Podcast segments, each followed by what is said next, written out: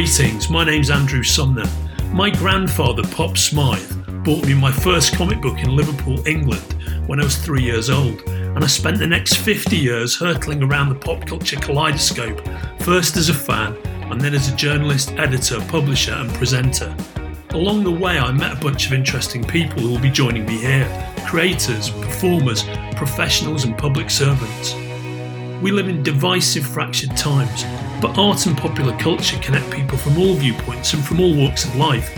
I'm often struck by the passions people enjoy, that they can set aside their differences for and agree on whatever those passions are, whether I share them or not. And that spark, that moment of instinctive, connective agreement, that's what I call a hard agree. I'll be hmm. barbecuing later, but right Me now I'm too. hiding. Yeah, the problem I've got, which I suspect from your skin tone you have also, is that I personally barbecue very easily myself. So, uh, sun That is avoidance is the key. That is very true. Yeah, have you been, mate? Uh, busy. Yeah, No change for me. All this stuff, no change. yeah. I'm, st- I'm, I'm still self isolated. I'm still locked down, but then I have been for 12 years. So, you know, it's not much of a difference. exactly. I know exactly how you feel. I have, uh, after a life, as you know, of um, traveling all over the place for two decades, I, I've barely moved out of my lounge ever since uh, the last time I was in the States was in February 2020. And that for me is a, a massive personal record to have been at home for that long. Completely unprecedented. Weirdly, I've been to the States about six years and I am going to, to San Diego in November, December for Thanksgiving. really, mate? Because, because A, I thought it'd be quite interesting to see Yeah, because it's going to be a very strange version of the show, of course. it will indeed. Yeah, But also, it's, it's over Thanksgiving, which is bizarre. yeah. There we go. Also, air tickets direct from London were about 380 quid return. Wow, that's amazing. That is amazing. That So I thought I'd just gamble a stamp. I'd gamble Wow. a stamp. I'd get a bit of Airbnb action.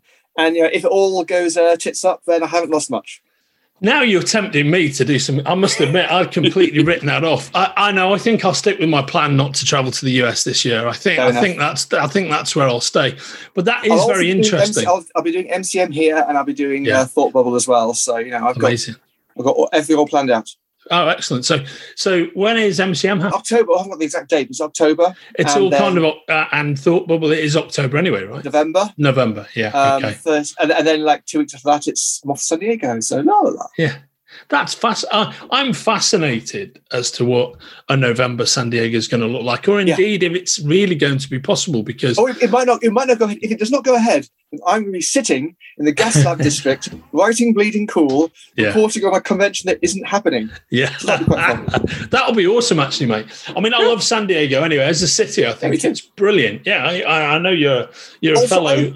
I have, no, I have no idea what America looks like for tourists during Thanksgiving. You know, I'm not having a concept of what that even because any of the images of Thanksgiving you always get are like kind of like family occasions, going to say Americans all Yeah. sitting around the table eating turkey. What happens to people? You know, I've no idea what happens if you're not part of that what, um, situation. If you if you just stay stay in the country for a few days. now that no is something I have some insight into because I've spent most Thanksgivings due to my work schedule in the states for the Yeah. last maybe 10 years. And the, the, the it's i mean obviously so i'm sitting in hotels and it is quite it is quite a, a quiet and uh, lonely experience. I once went i was once in new york during thanksgiving and i went up the went up the empire state building and it was snowing and it was completely ethereal because i was the only person up there Wow. and I was looking at a very quiet New New York as the snow Cool. fell down on it, and it was quite beautiful, actually, mate. Uh, it's Yeah, something I'm I'd sure. recommend. I'm sure it, whatever happens, it's going to be a real adventure for you. Sounds like but just like a Thursday in New York. Absolutely. Yeah, no, uh, well, yeah, exactly. I've no idea what that's the other thing. I can even picture what you say, but I've got no idea what San Diego looks like. Yeah. During that period. I haven't I, there's- I've got no reference, so I'm gonna go and find out. It is weird. I was saying this to a friend of mine, how I actually know downtown San Diego better than quite a few chunks of London, or certainly most of England, because it's one of the things I, I know those those few blocks really well, and that's bizarre to consider. No, it's it's it's, it's the same for me, mate. Uh, it's like anything, and the interesting thing is you go back. And if you go back on a regular basis, because Mm. because we always go back, it's exactly 12 months apart, right? You get there, it is like you've never been away. You know, because you visit anywhere in your life that often on an annual basis, you get to know it really, really well. But but you only see it in that period. Yeah, that's right. Yeah, exactly. So when, when, I, when I picture it, there's there's huge big awnings everywhere, standing a Comic Con things. Yeah. All the big hotels are covered with posters. I, I don't actually know what it looks like when the, when there has when there isn't a large Megatron stuck in the middle yeah. of the street. So we'll see. I mean, the, the answer is I've had quite a few meetings with the, the San Diego guys over the years, Justin and all that crew run the show, and which have involved going in at times that are not, you know, the height yeah. of the show. And it, the answer is it's beautiful, but it seems empty by comparison. You know, it seems, which it would, of course, because I think they, it, Comic Con is one of two massive events they have. Mm-hmm. The other one being there's a big medical show they do there as well. Yeah. I have no concept of that whatsoever. Brilliant. That's amazing. Well, this is the right moment for me to say, welcome to Hard Agree. I'm Andrew Sumner, and I'm here today with my special guest, oh. Rich Johnson, founder of Bleeding Cool. I am comic book journalist supreme. I am not a journalist. I reject com- that. What what term would that. you use, mate? I go with a reporter. Journalism is, is a profession, reporting is a trade. Ah, um, interesting. No That's an interesting. I've no professional qualifications in journalism whatsoever. Therefore, I can no longer no, can no more call myself a journalist than a doctor who has you know who received no medical training can call himself a doctor. No, it can't be done. So you know. I love it. You've jumped straight to the heart of, of what I wanted to ask you. One of the things I wanted to talk to you about. So, what's always fascinated me about your uh, trajectory and your role within the comic business is essentially how does somebody from West Yorkshire who lives in South London end up becoming embedded in the heart of the comics industry from a you know professional information standpoint from the vantage point that you had yeah, because it's okay. one thing being the guy who founded Bleeding Cool, it's another thing being the guy who ran Lying in the Gutters for so many years. But how did you manage to insert yourself into the heart of things in the way that you did from at least a 3,000 mile distance? When it started, I, I started reporting on comic books online in 1992. Yeah. As a result, I am the longest standing digital reporter in the world. No one has been doing it not journalist, reporter. Yeah, well, yeah, oh, yeah well, well, you, can, you, can, you tie it all in, tie it all in if you wish. You know, journalism, um, reporting. But yeah, there's, Rich, there's no one's been. Just I, to interject, how old were you then? Back in '92. I was. Oh, oh, oh 1920, uh, 19 or 20. Okay. 19. Yeah. Yeah. yeah. Right. Uh, university. Went to university, and the university had this thing on the computers called the internet. Well, or rather, you know, it was very, very basic. It was all text. It was. I got I got access to the Usenet news group. Usenet, yeah, okay. And then right, I and then and I just realised the stuff that Dez Skinn was putting out in Comics International wasn't being read by Americans. Yeah. So I just started nicking stuff from Comics International and putting it up as a little kind of column. And then that's just started to grow other people towards the stuff that I was writing. And so I started finding all sorts of sources. And then Comics International started nicking stuff from me. So it's, it's very so. So how did you building that arsenal of sources you've got? That's the work of yeah. thirty years, though, right? So yeah, was that was yeah. that the way it worked? It was just incrementally you began incremental, to get incremental, yeah. absolutely incremental, and eventually. Also, some people who clearly hated what I doing was doing, eventually just kind of become part of the furniture, and it's kind of like, oh, we might as well kind of thing because all these yeah. news people, new people are far worse than rich. So you're better the devil you know to some degree. So yeah, it's it seems over these over these you know these decades, it seems to have, have worked out. It is ridiculous. this is the way that these things work. But yeah, it'll be my oh, 30 years next year. That's wrong. Yeah, I that mean, it's a, it's a lifetime. It's a lifetime yeah. of comic book reporting. Yeah, well, it, there were people writing for Bleeding Cool the word born. Yeah. When I started writing this stuff. Um, yeah, it's uh, uh, the, the, I'll get people say, "Oh, I remember you back in the day when you used to do stuff for comic book resources." And I'm thinking, well, that was just you know, that's halfway. Yeah. So yeah, it's it's it's a bizarre, and I know I have no explanation. This is a job that I do that I that didn't exist when I was a kid, wondering what I do when I grew up. It's clearly not anything that I sh- you should be able to make a living at, but I am and I have. Yeah. Certainly, you know, certainly should be able to bring up a family in southwest London, but yet, and it keeps going. And I've now got to the stage where, like I said, become part of the furniture. I'm now consulting for people, so I'll get get little freelance gigs consulting for one or two people here and there, which, which is very handy. But yeah, I, I, it's it's it's look, it's as peculiar to me as it is to you. Put it that way. Yeah. Uh, but I think it's I think it's beautifully peculiar, and I love stories of people who are essentially are self-actualizing and have created their own career, which is what you've done, of course. Yeah, kind of. Yeah, and and you know, to a degree, you're part of the establishment. You're not inside the Oh, yeah. establishment running it, but you're right Oh, there oh, no, inside of it. Yeah, Oh, utterly. Oh, utterly and completely. Yeah, I'm. I'm a factor that has to be taken into account. Absolutely. yeah, Yes. Uh, as I said, it is part of the furniture, but I mean, it's only it's only happened because um, of the uh, economic crash 12 years ago, when Yeah. 13 years ago, when I was because I used to be working in advertising. That was my thing. yeah. I, I remember the, that. Lying in the gutters on the side. I was an advertising copywriter, quite a good Yeah. one. Won awards, all this kind of nice stuff. And then all the advertising agencies in London fired all their writers pretty Yeah. much overnight, and hardly anyone was hiring. So I was like getting by with a little bit of um, freelance here and there. And um, it was William William Christensen at Avatar Press who said that thing you do for Jonah at CBR every week. How about you do it for me every day, and I'll pay your mortgage Yeah, and just had second child at the time.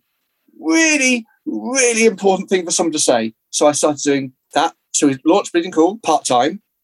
I think I was doing four posts a day then, and that was it.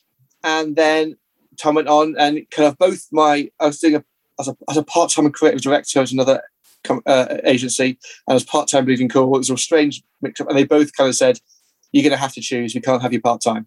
You got to go full time."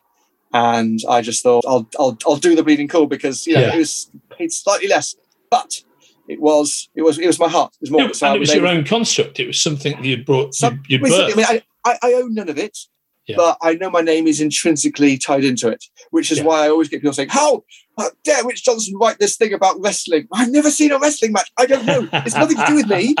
It's to do with other people. There's loads of people. yeah, yeah, Um, I'm just one of many. I'm I'm I'm a head writer of Bleeding Yeah. Cool. There, there are other head writers, there are other editors, and there's editor in chief and publishers and general managers and all these things. But I am aware that to some degree people kind of conflate me and Bleeding Cool, which you know is, is not the worst thing in the world. Mate, when you're the founder, when you're Louis B. Mayer, for example, and your your era passes, you know your name's still on the door, and you're still the person associated with it. And you're right. I don't think I would say that every other, and there are some fine writers working for Bleeding Cool, but I would say that they're all more or less invisible, no matter how good they are, because Jude it's Terror. uh, If you tell Jude Terror he's invisible, yeah, I think he's gonna.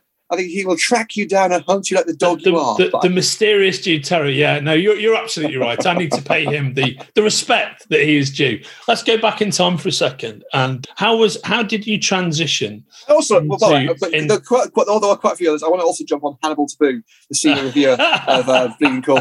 Again, I don't want to get any, any. Yeah, I just. I mean, there's many other, There's many as well, but yeah, he's he's also someone who I think he's got a long-standing history yeah. in doing this kind of stuff. So he's for And CBR and then course, Bleeding. When I'm speaking, it's just my opinion. You know, I mean, Yeah, I, fine. I, I. I, my personal view is that Bleeding Cool is you, and, and everybody else is ephemeral. Okay. I- no matter I- how, and I can tell I there's some good writers working for them. I don't because Hayden Booth, Of Ray course, that's not your and, view. and Right Gavin and all these people. I, I mean, I see it all the time. So it's, it's I can't I can't ever see that. I- I, I I- see a very different picture from myself. Uh, and that's very good. And I love the fact that you're essentially taking an anti Stan Lee stance here. So, you know, we don't want to recreate that. Yeah, yeah, no. So, what I, what I mean by that is, oh, I see. I see. yeah, in his Yes, in yes, his yes. immortal interview in the late '60s, where he's asked about the inner workings of Marvel, the writer credited him with almost sole responsibility for everything, and Stan happily went along with that, Yeah. leading to one of his major fallouts with Jack. Right? I'm aware. I, I have Yes. I've done the same, perhaps not taken the same, perhaps naive journalistic stance, and you have debunked it, which is very good. That's your job. That's what you should be doing. I like that. Oh, I Oh, would okay, do the same fine. thing myself if the shoe was on the other foot. I'm merely talking about my own personal interaction with Gotcha. Cool, which which I always read. But uh, uh, but essentially, also the things that you cover are the things that are of much more interest to me than some Yes, of the I more general stories. And I- I get that. Well, the things that I cover are also the things that are more general interest to me, more interest to me. So you know, uh, we, we have a similar bent there. oh, of course, Um, of course, it Oh, goes you love what I'm working on right now. This is going, going up later today, so I'm not sure when this goes up, but it's been in the past. But Yeah. I've got the. You remember when DC, before Dan Didio was fired? Yeah, It was all going to be the big DC timeline. Absolutely be- right. I do recall that. I have every single item on it. I'm about to run the full planned DC timeline before Dan Didio was- was gone. It was binned with no redactions, everything in there. So you can see everything that, that, that they had planned out for what DC was meant to look like in the past. Well, I Just will you know, look. I will up. look forward to reading that. I will very much It's taking me a good long that. while to transcribe it all and, and Yeah. zoom in on some of the details, but we've now got everything. We've also got the ages of all the characters, what, what they were meant to be. So basically, the plan was that by now, all like Batman, Superman, etc., they're all meant to be in their late 50s, early 60s. And that would have been, that was the plan now. So it's quite fun to look, look this through and go, oh, okay, interesting. Okay, Well, let's go with this. So this is Uh, what I love Anyway, about this is by the time people hear this episode and hear our conversation, this Yes. reveal will, of course, be in the past. And just Oh. hearing your excitement in real time about actually opening that story up. See, this is why I think that, and uh, this is why before we get back into the the the the, the time warp stuff that I want to talk about, the this is what I think still very much works about Bleeding Cool and about what you write is you're clearly still excited by all of this. yeah. Uh, and, Oh, and, God, and that's the thing. If you become jaded, if you become not interested in your subject matter, it can Oh, kill what you doing it. write about. Yeah. I would not be doing it. Uh, and I know per, other people in my kind of similar position to mine, they have definitely got jaded and they've gone off and other things. Sometimes, sometimes they've come back, which is also good to see. But yeah, there's quite a few people just kind of like, well, why are you doing this then? Yeah. So, well, it pays the bills. No, that's not. Lots of things could pay the bills. Like I said, I mean, I, I had choices, and this is the choice I made for, and, it, and it's not one I've regretted. It's one I'm absolutely happy I did. Because yeah, I- I- how about I- yourself? How about yourself? Are you are you are you jaded? Do you still love it? no, not at all. I still love it. I'm not really Great. jaded by anything that we do at Titan because it all dials hot wires into my interest. And the interesting thing is, once you work in the license, the licensing side of the movie business, I'm no longer a movie journalist, but I meet a lot of the same people just in Yeah. the course of doing my job. You know, you sit around and go, right, what are we going to do? What books are we going to produce? You know, are Yeah. we going to work on Spider-Man into the Spider-Verse? Yes, we shall. That's just a great ride. So yeah, I'm I'm super enthusiastic about it. And you know, as you can see, if you ever dial into what I, one of the things I do during my day job, which is present Forbidden Planet TV, that that's genuine enthusiasm. That's not me faking it.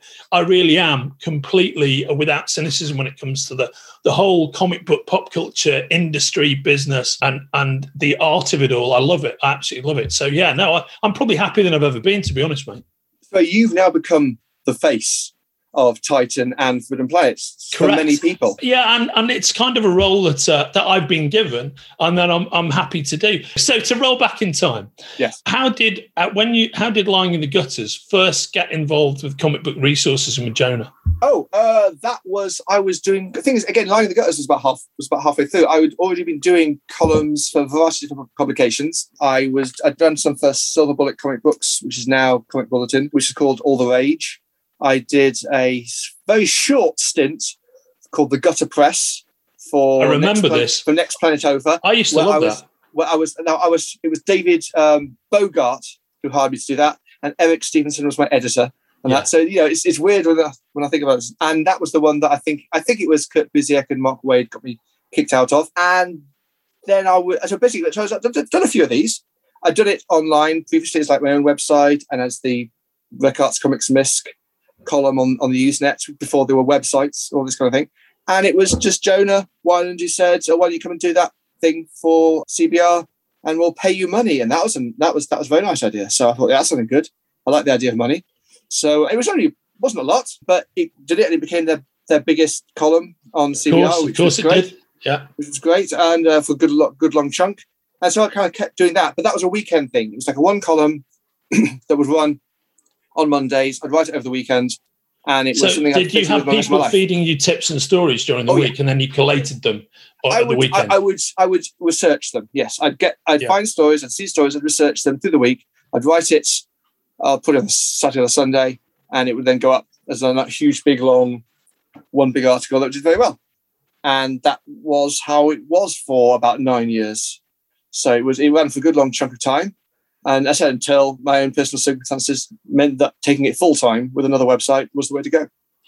So okay, so so that was the. Tr- I always wondered what the transition point was, but it was essentially not being able to continue with your copywriting career was absolutely the moment that, that Absolutely, led yeah, and, and, and William Christensen offering me an, another solution. So, Yeah. and that and that has um, done us proud. Now, Avatar's main business is Bleeding Cool. So it's uh, Is that is that right? Is, Oh, is yeah. that? Oh, that's great. That's so good. Yeah, that's I, I, I love that. it's that, grown and grown, and, and, And that- yeah, so it's great. That, that was twelve years ago, mate. Right? Was twelve years. Yeah, twelve years ago. Yes. Amazing, amazing. So when you look back on this 12 year run that you've had in the in, in, with Bleeding Cool, what are the moments you're personally the proudest of? Oh, I don't know. I mean, getting stories. Yeah, of course, but there's got to be. there. I know, I know because I've done this. There's got to be a Yeah. bunch that jump out at you and you go, "Man, that was good." There's a few. It's the the ones I like the best. Are the one- ones where we run a story and everyone says we're lying. And everyone says they're just making it up. They're just making nonsense. It's absolutely true, not true. And then something. Then two months, three months, six months, sometimes two years later, when it all kind of comes out, they go, "Oh well, yeah, maybe that one." But the next one is definitely not true. So those are quite good ones. So things like yeah, lots of good ones at DC, the New Fifty Two reboots, before Watchmen, all that kind of stuff, and all the details, all the very tiny little details and stuff. Those are always great to do. Um, I'm trying to think now. Oh, and I think about oh yeah, it's basically it's a whole bunch of different kind of stories. We generally seem to be the ones who jumped in there first. One of my favourites would have been when I got I managed to sneak an advanced copy of the first appearance of the new look Thor from Young Avengers. The night before it's meant to be published, the day before it's meant to be published. How I got it, that's beside, beside the point. And I went to the Thor 2 premiere and I jumped over the barrier, dodged a couple of Disney security guards to run up to Tom Hiddleston to get a photo of him with a new copy of the of, of tomorrow's new look uh, Lo- Loki from Young Avengers, and that went online, and that took down Tumblr. I remember that. It was just that was, that was millions of millions of people coming out. It's like, oh, the new look Loki.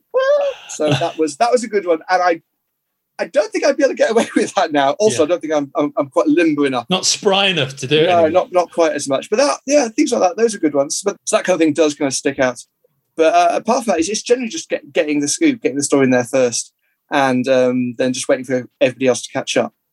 I mean, some some of the ones are things that people didn't even notice. Like we ran things like Amazon buying Comixology about two months before that was announced and stuff, and everyone just kind of ignored it. Oh, that's just nonsense. And then two months later, they go, "Hang on, didn't that thick, didn't that guy?" So things like that. Well, I, one of the things that fascinates me is that is that some of the deep dives into the business mechanics of comics, because of the nature of it, a lot of people find that quite dry. And I notice some of that doesn't really pop, like some of the more gossipy stuff that you do. That's But that's true. actually, I, I Sometimes think it's the same though. Sometimes it's I- the same. I mean, all the Ike Perlmutter stuff that we did. yeah. Oh, That that, was was that was great, mate. That was and great. that was absolutely. I mean, we we were we got the first So people good. who get also things like you know is his his letter saying how all the super super films with starring female superhero films starring women were always unsuccessful. We got that one out there first. All this kind of stuff. So we were.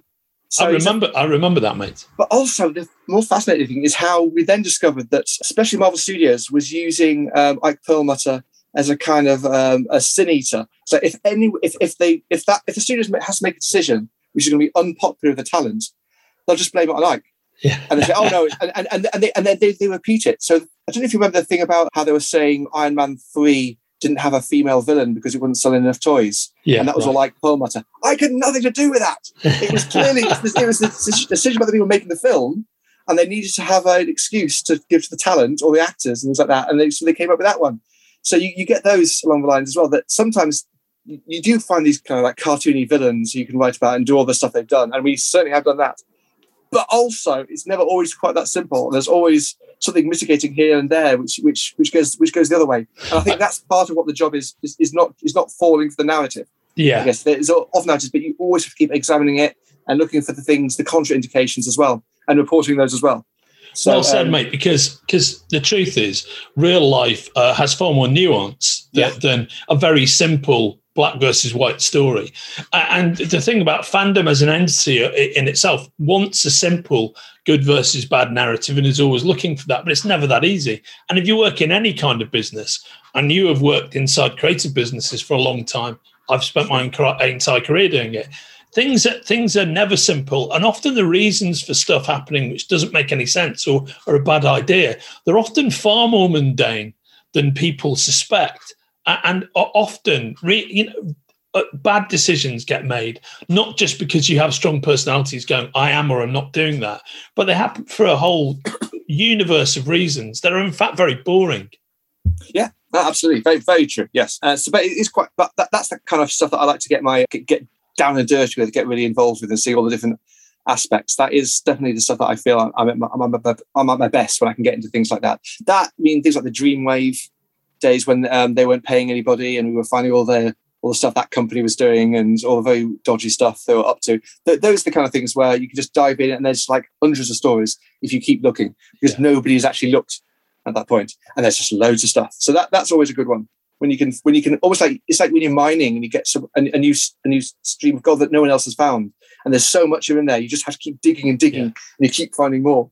And then, of course, that brings all the other people who, who also want to come along and find it as well. But you know, you're ahead there, and you're trying to find the next, the next big stream of whatever you're looking for. So that's and, and that at that moment, that's probably the, the the best it feels when you're actually getting all this, all these hunks of new information that no one else has seen, and everybody else, everybody's going to be fascinated by, and all the other prospectors are like in, in about like two, two, two valleys east, and they haven't quite got to yours yet. So it's uh, yeah, that's that's when it feels the best. That's when you really feel like you're. Mate, I, I can see that. And again, your your your enthusiasm is unmistakable when you talk about it. What, one of the things that you've done over the years, I love the regular ongoing stories that you come back to. Now, I forget the chap's name, but you'll know it. There's a there's an artist who's notorious for duping and fleecing people online, and you've come back and covered this guy. Which Many, one? many because times. I'm sorry, there's quite a few. There's quite a few. There's a particular one who comes who has a variety of aliases. Oh, we're talking about Josh Hoops. Correct, Josh Hoops. Yes, I exactly. haven't, I haven't gone back to Josh for a while, Yeah. but yes, he, Yeah. because he kept doing the same same con job time after time after time, and as far as I can tell now, he has finally stopped. there we He's go. not doing it anymore, and I haven't heard any more. And I, every now and then, I put little searches out to see if there's any any vestigial traces, but no, he seems to have stopped. But yeah, that was that was a definite. Let's keep returning to that guy because again, you keep finding out new bits of information and new things would come to light, and you go, "Well, that, that's ridiculous." And it was the okay. It was the day when the two of them combined because we also did a thing on an artist called Rob Granito, who made a big, who basically made his career out of copying other people's artwork and selling it at conventions. That was his thing, and we we kind of like tackled here. We'd done all this stuff. We'd pointed out everything he was stealing from. We got people going up to at conventions and saying, "This is my work. How dare you?" I read about it on Bleeding Cool. All this kind of thing. And then there was the day when I was talking to his wife online, and she was berating me for all the terrible things I've been saying about her husband, uh, which was, you know, I had. And they said, anyway, we're gonna we're gonna we're gonna show you all, show Cool, everybody else all, because we're gonna go. We've we've got a new publishing input that we're gonna launch our own comic books. We're gonna publish all original work and we, we're, we're working with other writer and artists, and we're going to put them all out, and it's going to be wonderful. And he's and well, who, who's this? His name his name's Josh, and we've got a whole line lined up of five books. And I literally had to pause, and I just went, "Is it Josh Josh Hoops?" And she went, "Yes." How did you know? And I was like, "Just run." It was all to some degree. I felt really sorry for Rob because because they were totally different worlds apart. Rob was just basically kind of nicking people's stuff and selling them his own, which is certain level. Josh Hoops was engaged in absolute levels of fraud. He was representing himself as other artists getting work as if he was Art Adams and then just taking the money and running all this kind of stuff.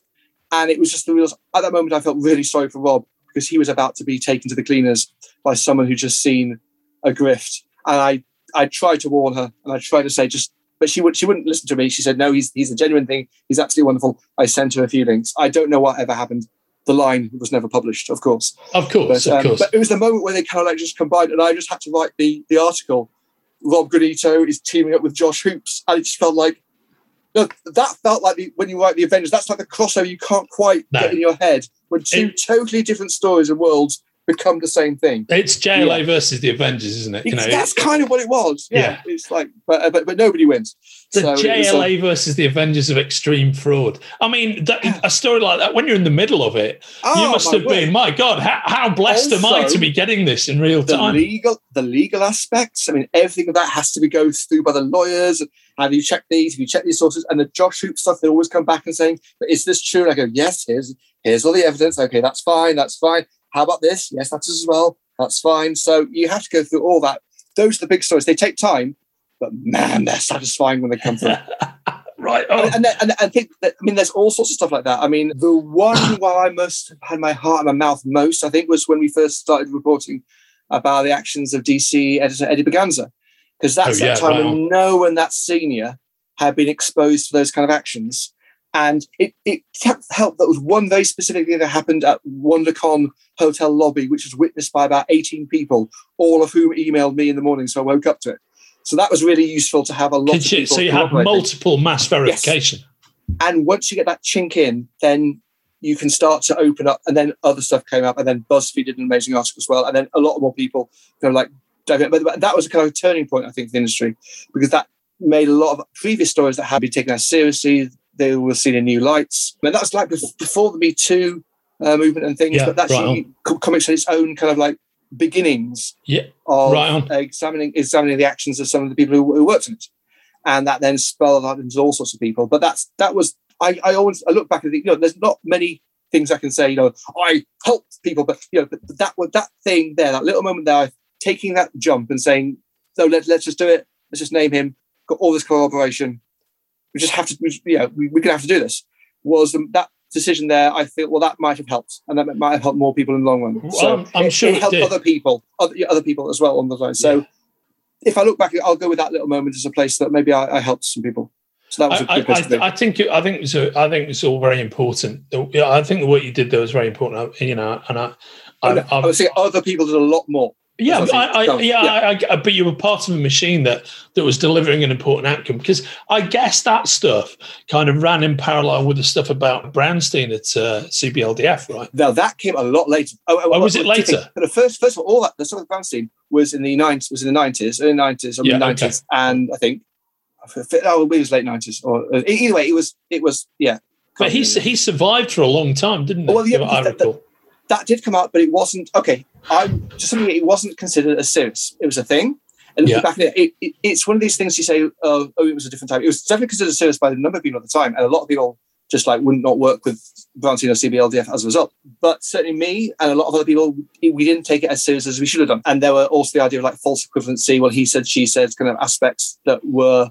At the, you know, at the time, everybody did. You look back now and you think, actually, that was the wrong. That was the wrong decision. There's the wrong decision to make because we were learning. We did. We didn't know and it's not just there's a, bunch of us we didn't actually get the scope the seriousness so we actually had to educate ourselves and uh, this is something that that's definitely not finest hour things basically got a bit better later and we learned i mean there are other there are other examples as well the stories that if i go back now with with hindsight i would i would have covered it out or covered better but at the time i didn't know what i was doing and again, like I say, it's a, it's you know, it's a reporter, not a journalist. And it's, Yeah. it's, it's you learn on the job. These days, I think our responses are a lot stronger, um, a lot more um, robust, but they also have to go through a lot more like, uh, legalese. We have to check things. You know, we, sure. we, have we have got procedures. Kaitlyn Booth, editor in chief of Bleeding Cool, has set up a, basically a series of procedures for these kind of stories. It always has to be done with the, the, the victim's permission.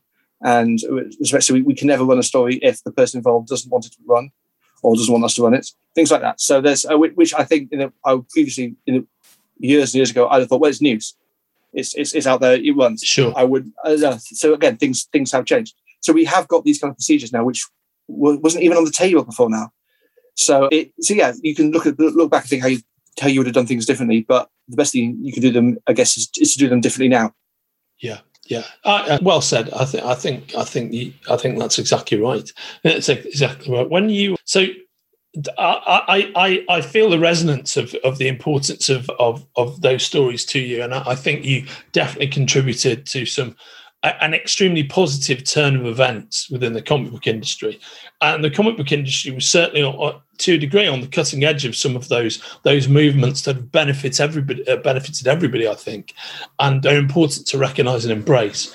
Um, outside of that, and outside of the the the, the stories you, you've just taken me through, to step away from the the effect of your work and to, to get into your your personal fandom, what are the things that what are the thing what are the what are the books? What are the titles? What what are the things as a comics fan that you you've responded to the most positively yourself over the years? What what are your favourite things and that the you know that in in in in the art of it all to come out of the industry? There's a few. There's a few that I still actually. Ones that haven't actually been widely as widely recognised. Especially those are the ones that I will always. The work of the late Terry Wiley with with uh, with uh, Jenny McKinnon and uh, the, the, the Sleaze Castle books, Yeah, um, right. especially are s- I, I consider almost like the, the Lost Hitchhiker's Guide to the Galaxy. Yeah. Written. They're one of the finest sci-fi comedies with incredible skill learnt from the from the masters. And it the Sleaze, the Sleaze Castle books are some of the best. I think are the best comic books. Um, some of the best comic books Britain has, has ever produced. Away from that, things like long shot comics. By Shane Simmons, which is the which is did you know, did you know that one? Yes, I do. Yeah, yeah. That, the, the, the tiny little dots, all it is Yeah. characters that are dots. It's almost the, the repudiation of the idea that in comic books, so which, which who's more important, the writer or the artist? And people say, well, I always have that argument. And it's say, well, you couldn't have the comic book without an artist. Well, Long Shot Comics is the comic shop with, is the comic book without an artist. Except, of course, it is an artist who's doing it as tiny little dots. And the idea of having a huge multi generational, multi centennial saga, the kind of there's huge like there's huge big like 19th, 19th century novels, but funny and set across this um, this panoply of, of, of, of history. That is sensational, and I, I will push that. It's also really easy. It's a really easy book to read, and you can push on people, and they just start laughing almost straight away before they start getting into the whole history of it. So those are those are two. Um, others that, that stick out. Oh, I mean the, the work of Posy Simmonds. Um, Yeah, the graphic novels okay. of Posy Simmonds are sensational, and again, I think again I, I completely agree. I completely they, agree with that. they, they, they tap into something like British middle classness, especially, which I think is just perfectly both both um, represented, celebrated, and parodied on the page, and they're just. Be, I, I can dive into those and be very very happy for a very long time. Work of Dave Sim, who is very much doing um, uh, has been basically kind of pushed out. He's definitely been cancelled these days uh, for all sorts of good reasons, but his work stands out as um, being absolutely sensational in as a as a crafts person and also utterly batshit crazy. The Yeah. longer it goes in into the most Yeah, strangest, Yeah. weirdest, twisted conspiracy. But he, he's he's like he's got that kind of like kind of Ditko kind of aspect to him, and I think Well, well, just to interject and agree, I think the interesting thing about Sim is he's he's such an amazing artist, such an amazing craftsman. But over a period of time, while his creative powers maintain are maintained, you kind of watch the unraveling of his brain as you read his work. yeah. But again, it's, it's actually quite entertaining. But uh, yeah, it is, and and he and he he gets better as as he gets. It's crazier. ladder, I would say. Yeah, Yeah. I'd say so. so I agree. I agree completely. I mean, some of my favourite stuff was his, which was later in the period. It's a book, one of the books called Guys, which was set in a pub.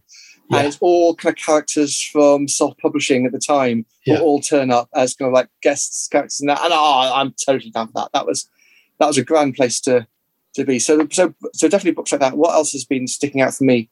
Of it? I okay, here's something. Um again, celebrating the people who aren't quite celebrated. I'm looking at people like um, the writer Alex de Campi. I think she's basically our next A level comic book writer on a level of Alan Moore, Grant Morrison, and very few other people. And I don't think enough people have actually tagged into what she's doing. She's incredibly clever at writing a, a wide variety of stuff to the highest possible level and innovating, never being satisfied with the medium as it is, trying something new. And that is really exciting and fun to see. So I'm always looking forward to a new Alex de Campi project, whatever it may be. She does. Have rub- you have you read Madi? people. Yes. It's great stuff, isn't it? Absolutely. Really good. Well, th- here's the other thing. She she rubs people up the wrong way. Definitely does. Definitely, the big publishers they've got they've always had massive problems with her. But that's been true of you know all sorts of creators. Um, would be, would be a great one to, be, to throw up. And it generally comes down to her having exacting high standards and not want wishing to. I remember that she she basically she she the reason she doesn't get any work at Marvel is because she turned down a book that she was going to be writing because she didn't like the artist and said I can't work with this. We have to have a better artist. And she was right. In the end, it was written by somebody else, and they ended up having another artist anyway. But that's the moment I look back at the yeah, that's why you didn't get any more work from Marvel because you turned them down, kind of thing. So, um, and also, you know, she's quite um, happy to just to, to, to speak her mind without um, dulling it down. But her work, I mean, she she, she basically created the motion comic that kind of uh, the motion digital comic with uh, Valentine for Comixology. She basically made Comixology come up with a new way of of having a comic book on the page. Things like that. Uh, Time and time again, she innovates and she she celebrates. She brings in new other creators to work with her. You're right. She's worked with Duncan Jones, Madi and stuff, but also things like Jack the Motherfucker, which took Yeah. a which had an artist who been at that time was best known for all ages work. And they just did the most amazing piece of work together. I mean, that was an amazing graphic novel from from Image, and was one of their and became one of their better sellers of the year. As well, but that went into a lot of people. I, I I'm always going to be interested to see what she comes up with next because she's always doing something interesting. I mean, she has all these other strings of bows. She, she's a director. She's, she's she directed videos for Amanda Palmer. She did the Leeds United video, which is one of my favourites, the Puppini sisters. Oh yeah, man! Fact, Those those Puppini sisters videos are great. They're Yeah. really good. But this is what I mean. She I, I, and I don't think she. It's one of these people. I think we're lucky to. She really likes comics and she really wants to Yeah. do comics. She's doing other stuff. She's writing TV, she's writing films and things, all these kind of things. But she really likes comics and wants to keep doing them. And those are the kind of people I think we need to celebrate and recognize. It's the it's the absolute geniuses who could be doing other things. Yeah. But nevertheless, have decided to stick with comics because they can't leave. Yeah. And yeah, yeah. Uh, and it's and and yeah, so those those are definitely the people I like to jump on. Uh, who else am I looking at? There's one person I'm really interested in because she's had a hell of a history in the industry and generally in life generally. Tee Franklin, who she wrote the Bingo Love book from Image Comics, and she has a fractious relationship with all sorts of people over the years as well. She's writing the new Harley Quinn Poison Ivy comic for DC. It's a, a spin-off of the of the anime the animated series. And she's absolutely the perfect person because she is, you have no idea what the hell she's going to say or do. At any point, she can spin off into a huge, furious screed, but one thing or another. She's it's absolutely amazing and fun, so fun to, to, to read. And, you know, sometimes get educated. What she's going to do with something like Harley Quinn and Poison Ivy, I have no idea. I can't wait to see. And that's going to be published in a, in a few months. People, some people have said that they've seen some of the pages coming through, and it's just like, well, you, you know the Harley Quinn um, TV series, the, the animated. Yeah, of course. Yeah, Yeah. I love it. You, you, it, it's, it was quite a surprise in its tone when that came Oh, out. oh, absolutely, I get that. Yeah, they were very Well- bold in grasping that in Yeah. such a full-blooded way, Absolutely. Well, uh, apparently Tee Franklin is going to be taking that and just taking it another stage forward. dialing it up to eleven. That's what I like to I- I hear. That'd be I- I amazing. I've not, I've, I'm surprised that Warner's are going to publish this. Put it that way. So, Yeah. but then I was surprised that Warner's put out the Harley Quinn animated series itself. So we shall yeah, th- that animated show is is a, uh, source of great entertainment for myself and my daughter, and that's our that's our like one of our dad daughter projects is, is is is that show. So it I think it, also, it, well, it also demonstrated a massive big divide within DC Comics at the time because you had a group of people who were basically wanting characters to go back to their to the way they were originally presented. Um, so you'd have like Poison Ivy as the villain and yeah, Harley Quinn as Joker's girlfriend, all that kind of stuff, all trying to move more into that as, as the action adventure. Well, you had another set who were going, no, this is clearly not the way to go. Harley and Poison Ivy are a couple. They're having these Yeah. wacky adventures. These are much more the way we should be going. And you, they tugged, and they were, and you had all these various different projects which were going one way or the other, and you could see, you basically could see the thumbprints of editorial in various different competing press releases, and we naturally collated them all Yeah. pointed out all the differences. And then uh, it seemed that just Warner's fired half of them, and so then that the, the problem was no longer an issue. yeah. All the no more tension because no more Yeah, staff. because well, it's kind of it's a bit like all the people who are on one side suddenly found they didn't have a job anymore, and so it's like, oh, we've won by. So the other side were like, we've kind of won by default. So, uh, don't say too much, just keep going, otherwise they'll fire us as well. But yeah, it was a very strange situation to see because we've seen that that's been the big. I think the biggest change, certainly in direct market comic books, has been the change at DC Comics more than anything else in the Oh, way they do it, business. It, it absolutely it, it, it's huge, mate. It's huge. And I, we haven't seen the impact so far as much. I mean, you've got people like Marie Javins, who's basically doing the work of uh, 10 men from Hawaii. And so she's in Hawaii. Not Yeah, 10 of men course, from yeah, Hawaii. yeah. But anyway, uh, you're seeing a lot of plates being spent and some great stuff being being put out by these by these folk. It's it's almost like a lot of the stuff that's happening seems to be done almost like by default by accident. This is where we are. So some people who are to, to do some grand work for DC, it's kind of like that's not what you should have been doing this, this time. It's just you happen to be there. I always remember when I think it was Bob Harras was talking about when X Men and had Fabian Fabian doing stuff, and Chris Claremont had left, and they needed somebody else to fill in to do the next few issues, and they just didn't know of anybody. And then Scott Lobdell walked past the door, Yeah, and, that- and Fabian kind of went, well, "Really? Yeah. He'll do." And then Yeah. so that you have that kind of career. Well, there's some. I think there's certain people at DC who've basically. I say someone like Ram V, fantastic writer, does some great graphic Yeah. novel work and stuff. Um, he's at DC. It seems to have been he picked up because he was he did some interesting stuff, and then everything just fell apart. But he was there. Oh, we'll give it to him. Oh, we'll give it to him. And suddenly he's he's got three books. He's got three monthly books at DC, and you kind of think that that that's fantastic because a he's a great writer. I It's agree. wonderful to see him take he's taking advantage of the opportunities that have been presented Yeah. to him. Yeah. But man, the circumstances that led to those opportunities are insane, and I look forward to seeing I, I think history. I think you've touched upon a very rich theme, which again, I think a lot of people out there in fandom don't really understand is that the level that corporate chaos, the huge effect and Yeah. shadow it casts over creativity, and the fact that a lot of things that turn out to be creatively brilliant happen for a million other reasons, and somebody had a grand design. They happen through these accidents. You look, you look back, you look at things like the what, what, uh, Dez Skinn's Warrior magazine. Yeah. Alan Moore was, was not never planned to be writing three strips for that book. Let everyone, he was the third choice to write Marvel Man in the, in the first place. So the fact that he was an doing V for Vendetta and Bojeffries saga, and then writing lots of other stuff, he was space. He was he was he was there. Yeah. He was a he was great. B he was there, and so his work just kind of kept growing. There's this whole it's the it's the Hamilton song, you know, the, uh, be, got to be in the room where it happens. And, Right. and if you are, Absolutely. all these things are, are Yeah. possibly there. But getting into that room in the first place is not always easy. No, it's so true. I, I spoke to Fabian a couple of weeks ago, actually, and, and one of the interesting things he had to say was because in his editorial role, he was mainly looking after licensed titles, which haven't lived on in the popular imagination. But most of his working day when he was on staff at Marvel, once he moved out of promotions and advertising, was spent marshalling licensed work, which very few people remember.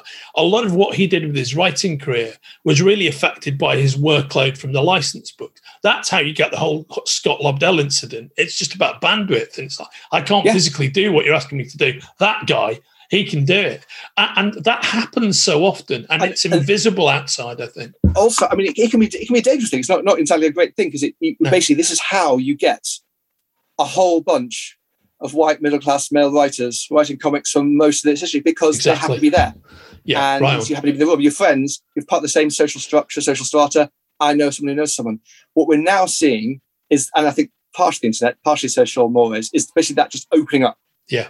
And you're seeing things like the success in, in, in other areas being. I mean, I'm looking at the success in graphic novels in America right now. I was just doing a piece right now because some people are going, oh, it's all about manga. It's all imported mangas coming in and it's outdoing all the Marvel and DC stuff and it's destroying local talent. And I just had to point out that last this year, the best-selling manga in the US, uh, which was the latest volume of My Hero Academia, Academia was outsold 10 times by Dav Pilkey's new Dogman volume, because Academia that sold a whopping 86,000 volumes of its latest volume, whereas Dogman sold 860,000.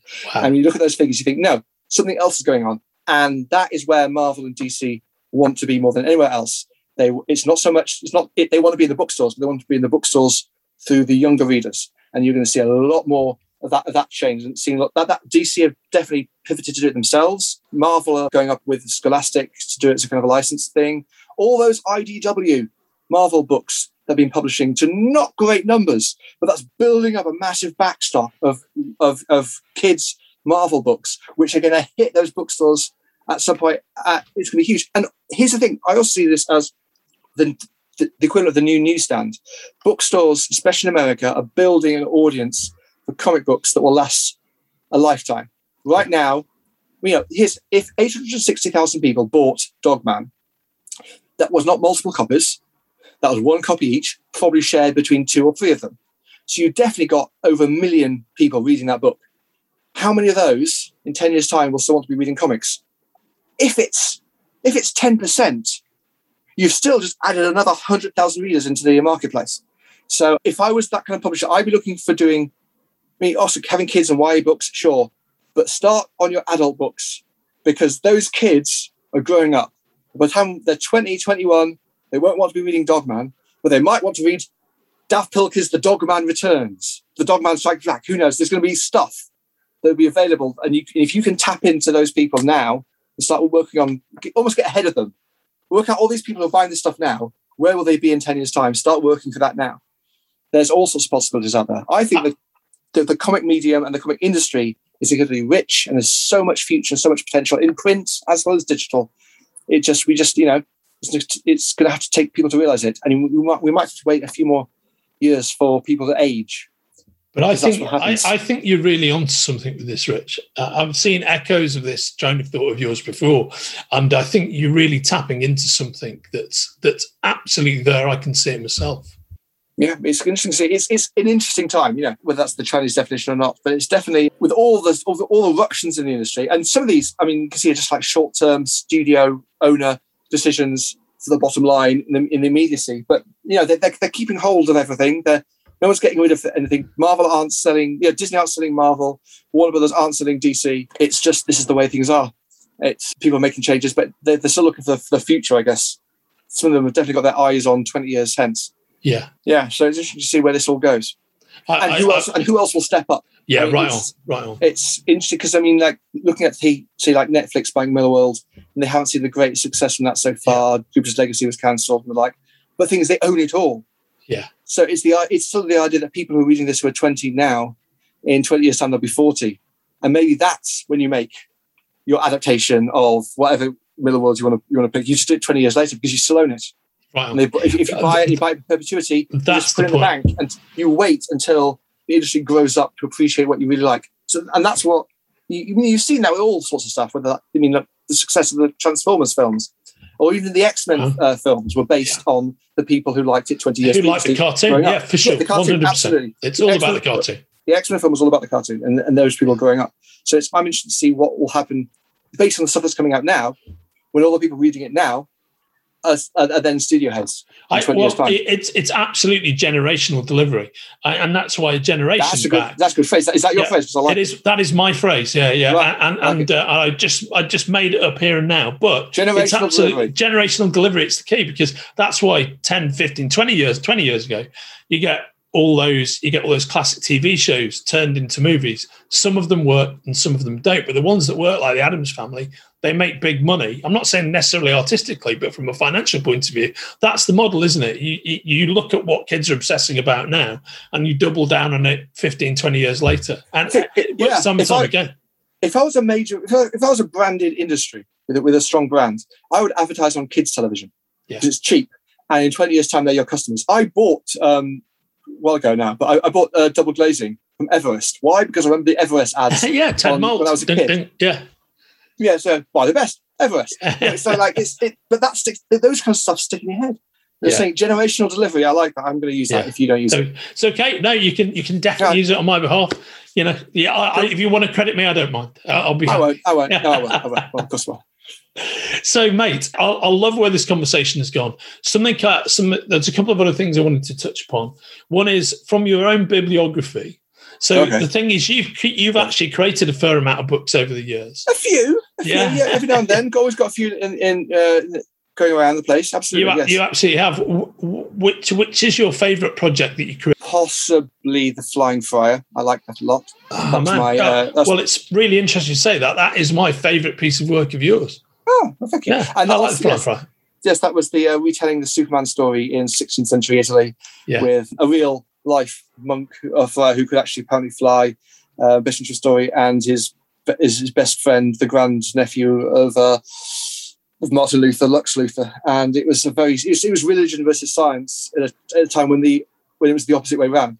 So where, where religion was in the ascendancy and science wasn't. So it was doing the doing, the, doing the Superman story, but just at a very very different time. And I like doing that. That was a lot of fun. I also have a lot of I have a very soft spot for Holed Up, Yeah, which was okay. my um, American isolationist gun running. It was basically it was, it was basically the Addams family, but with guns kind of thing instead of horror. Yeah, well, and that I- was I- about 15, 16 years ago. You did that, right? Yeah. I, I Yeah. have a lot of I have a lot of fond memories for that, and that was that was quite ridiculous, over the top series that thankfully Avatar chose to publish. That was before Bleeding Cool, so that was my first in with Avatar. So those were quite good. I Um, thought your, your Doctor Who book was pretty good, to be honest. Your, your that was a IDW book. of- now that's the idea that I'd had since I was about fourteen. Yeah. and I think we've all got a Doctor Who idea. I've got, maybe I've got a couple of others, but that was I, I and I remember when I was asked by IDW to pitch for it. I thought, oh, okay. And so we want, want three ideas, so we can send to the BBC and they could tell them which one. So I basically decided this is the story I wanted to do. This this this backwards uh, murder mystery, and but I was asked to be given three, so I had to. I basically went online and I found out the stories that were being rejected at the BBC for spurious reasons, various reasons, and I basically pitched two other ideas that I knew would be rejected for other reasons. So they'd have to go with this third one, and they did, and it was great. So yeah, so it was. I, I so yeah, and I have a lot of I have a lot of fun. Yeah, stuff I've written, especially That's after it. a It's few a years. room with a back on it. deja vu. Deja vu. Room, with- room yeah. with a deja view. Yes, that Yeah. was the one. It was. It was. Yeah, someone gets murdered, but the but the but the murderer is living in the opposite direction along the timeline. An entire species that that that exists. Well, th- Yeah. now that people have seen Tenet, it might Yeah. have done a little bit better. They, they get the idea of living backwards on the timeline. Well, so I, I would argue that your Doctor Who comic is actually it's actually better delivered than Tenet is, which it's uh, more comprehensible. I, I- I think is a particularly beautifully made but weak, structurally weak piece of. Well, the the trick with my comic book, which you couldn't do with Tenet, is because I, I use the strength of the comic book, which in the comic book you can go back Wow. You can read backwards if you want. So I was able to set whole scenes, which then if you read backwards made more sense. It's hard Yeah. to do that when you're sitting in the cinema watching a film to go back. The, the, the best trick for Tenet is to watch it again as a sequel to itself and a prequel to itself. But I um, think that's a good idea. I hear, I hear what you're saying. Uh, but yeah, that, that, that case, I took advantage of the medium, which was you can read it backwards. And and that worked. I did things like color coding. So I used the from the Doctor Who TV series where when the TARDIS is going through the time tunnel, if it's red, it's going backwards. If it's blue, it's going forwards. So I used those as the uh, borders. So anytime you could see whether this was better to be read backwards or forwards. And if it's both at the same time, which there were some, you'd have like a split color on either side. So the color would reflect which part was going backwards, which part was going forwards. And I put a little note at the very beginning, just saying some parts of this comic book read better backwards and forwards, and to let people go. And I, I did get some. And also the nice thing about doing that is that I'm now part of Doctor Who kind of canon and law. I'm Yeah, always a footnote. I'm always an asterisk now. Quite exactly. a nice place to be. So that was quite fun. But that's the only thing that I've like that I've written for the open market because um, Oh, of course. Yeah, I I associate you with some licenses, but it's because you've done quite a few parodies. Uh, I've done some parodies. Yeah. Yes, pa- parodies are my other way of doing it. Things like the Avengefuls and or the X Flies and yeah, Watchmensch, all that stuff. Yeah. Watch ah, Watchmensch was so much fun. I got I, I got the nicest. I had the sense that you really enjoyed that book, doing that book. Yeah, I mean that took a lot. That's probably the one that took the longest to write. Yeah. and then and then I found someone in um, uh, Simon Woolmuller who could do a really good little take on Dave Gibbons. It's really good enough, and it worked. And Dave loved it. He sent me a note saying something along the lines of, "I laughed out loud several times, and it's got a much better ending than the, than the film," which was great. I'll, I'll take that. Yeah. So, um, and, and, and recently, Heavy Metal reprinted it in their Softwoods book in all color. Yeah. and it was uh, coloured by the colorist of Watchmen. Fact, So- Higgins coloured it, yeah? Higgins coloured. Higgins Amazing. Coloured, Higgins coloured the Watchmensch, and he was paid more for that than we were certainly. But uh, yeah, absolutely. I mean, that, That- that's one of these things. That's beautiful, mate. I really Yeah. love that. That's great. so that was good. for- Yes, yes. Just think remember, he doesn't get he doesn't get Watchmen royalties. Yeah, really? Yeah. Oh, of course, it makes complete sense. I mean, But, that's I mean, a bit of a kick you, you think of? Watchmen, and he's so much a part of it. The Yeah, he- he really is. He really is. so strong. But yeah, he, he doesn't get he doesn't get royalties. Yeah, you, you may recall that, uh, funnily enough, with Scott from IDW, before he was at IDW, one of the things I co-published with Scott on the range of books I that I originally that I worked on back in the day was Thunderbolt Jackson, which was drawn by Dave and was and the art was by John.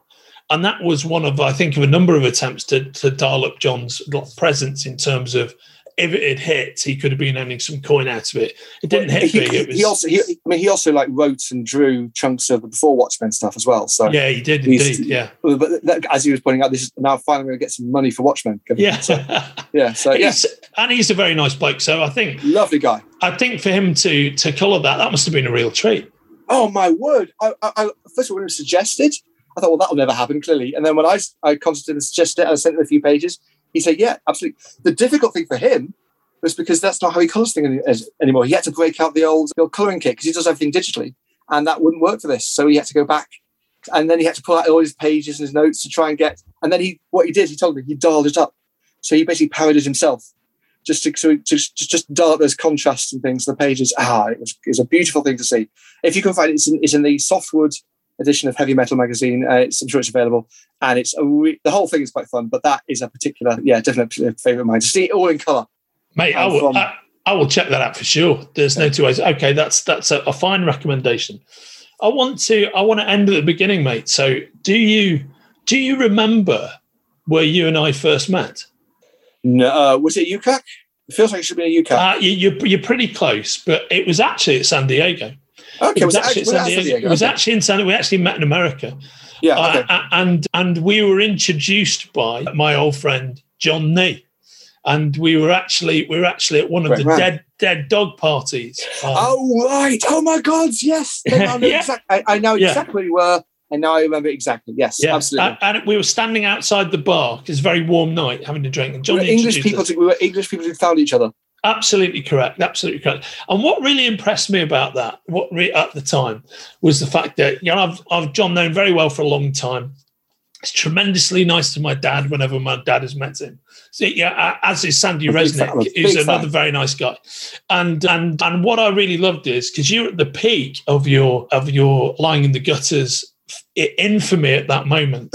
I thought, well, this is very interesting because this cat here, who is publishing a lot of stories about this cat here and the people who work around him, actually get on extremely well and are friends. And to Oh, me, yeah. that's that that's the that's the benchmark of a genuine person. You know, so so so when when John introduced him was extremely positive. I was like, well, this is going to be interesting. You know, because I, I, by that point I was probably a, a couple of years into reading your stuff. Yeah. But yeah, that was that was it. I was very impressed by the Oh. relationship that you and John have. I I love John a lot. He's a great guy. Yeah. Uh, it's, I hope he's finding success with whatever he's doing post Marvel kind of stuff. Because Well, the thing about John is he was al- he will always ultimately find success because he's that kind of self-actualizing guy. he's also, I mean, the, the, this of a, such a genuine and and wonderful man is that when he was tasked with reducing Marvel's employee count after the pandemic, after the shutdowns, he decided that he, he was going to be one of the, his own job was one that he was going to uh, lose. He actually canned himself Yes. rather than can another employee or two at Marvel. He decided, right, well, I should get rid of myself then. As Yeah. well, yeah. I mean, I, I mean, that's I, I, I couldn't do that.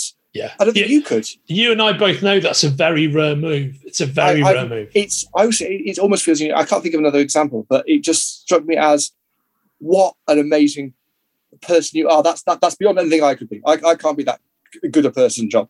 Yeah. I think so. You know, that was one of those moments. I thought, yeah, there we go. and he is that good a person. He's, he, he's, a, he's, a, he's a genuinely good guy, and I'm sure that whatever he does next will be genuinely interesting, oh yeah, whether it's within comics or outside of comics. absolutely, definitely. Hey, Can't wait to find out. I'll see Thank if I find out. I'll tell you. I'll tell yeah, everyone. and vice versa, mate, for sure, 100%. Uh, and thanks for sharing this hour with me, mate. I've really enjoyed sure. it. Me too. Me too. Anytime. And thanks for your candor, which I really appreciate. I don't know anything else. I know that. I know that, brother. I know. It's good to see you. Have a wonderful. You have a wonderful rest of your day. I will, will. look forward to reading that labyrinthine story that you told me about going live later on today. I can't wait to see that. And everybody else is watching this. They can go back a, a few weeks and see whenever this goes on. Well, that's sure. what I love about it because it's given whoever listens to this podcast uh, an inside, uh, uh, the inside track on how your process worked, which I Yeah. think is fascinating. Absolutely. And me. continued success to you, mate. You take Thank care you. of yourself. You too. See you soon, brother. See, Cheers. see, in person. In person. In soon. person over happen drinks. We'll make it happen. Because Freedom Day, you know, I mean, everyone's, you yeah, know, of course. Yeah, locked. I'm not absolutely. going anywhere. I'm not going anywhere. That that'll be the point to which we can chart the beginning of the end of mankind and organized civilization. It was Freedom Day is the where it starts. It was then that the zombies began to rise. Yes, we shall see. Yeah. Sooner rather than later, brother. Take care. Bye bye. You've been listening to Hard Agree. This episode was edited by John Horsley and Kenrick Regan, and our theme music, Golden, was written and performed for this show by Liverpool's finest band, Denio. Hard Agree is a production of the Spoilerverse and myself, Andrew Sumner.